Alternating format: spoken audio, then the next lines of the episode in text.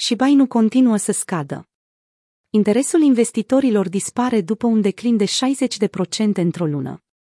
Shiba Inu a avut o scădere și mai pronunțată în 24 noiembrie, pe măsură ce armata de traderi de retail, care au ajutat prețul criptomonedei să crească 500 de procente, până la maximul de 0,0000885 de dolari, se declară acum nemulțumită și se împuținează pe zi ce trece.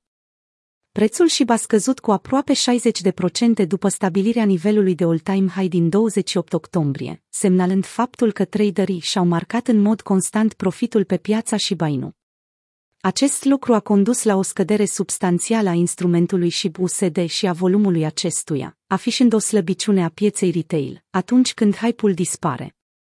Astfel, capitalizarea de piață a proiectului a ajuns să valoreze 21 de miliarde, de la un maxim de 51 de miliarde de dolari, capitalizare pe care a avut-o în 28 octombrie.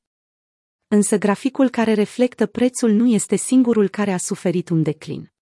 Interesul de căutare pe Google s-a diminuat substanțial pentru termenii și Bainu, scorul ajungând la valoarea 12, de la un maxim de 100, pe care l-a avut atunci când SHIP tranzacționa praguri superioare. Alex Kruger, un analist independent din sfera cripto Twitter, a făcut referire la această scădere a interesului de pe Google Trends pentru termenii și Bainu, spunând că moneda a stabilit o zonă de maxim și că și-a început ciclul beriș. Urmează și mai multă scădere.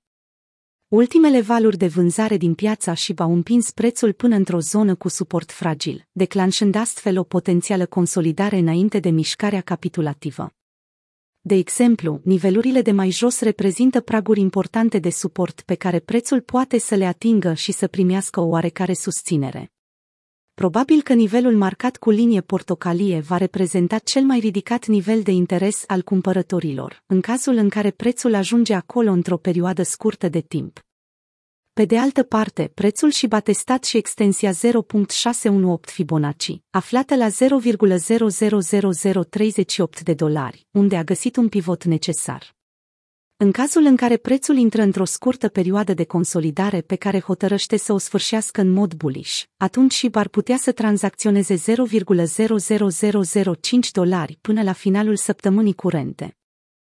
Totuși, nu putem să nu menționăm faptul că dacă și pierde zona curentă de suport, atunci prețul ar putea să coboare rapid până la extensia 0.786 Fibonacci, care se suprapune cu eticheta 0,000024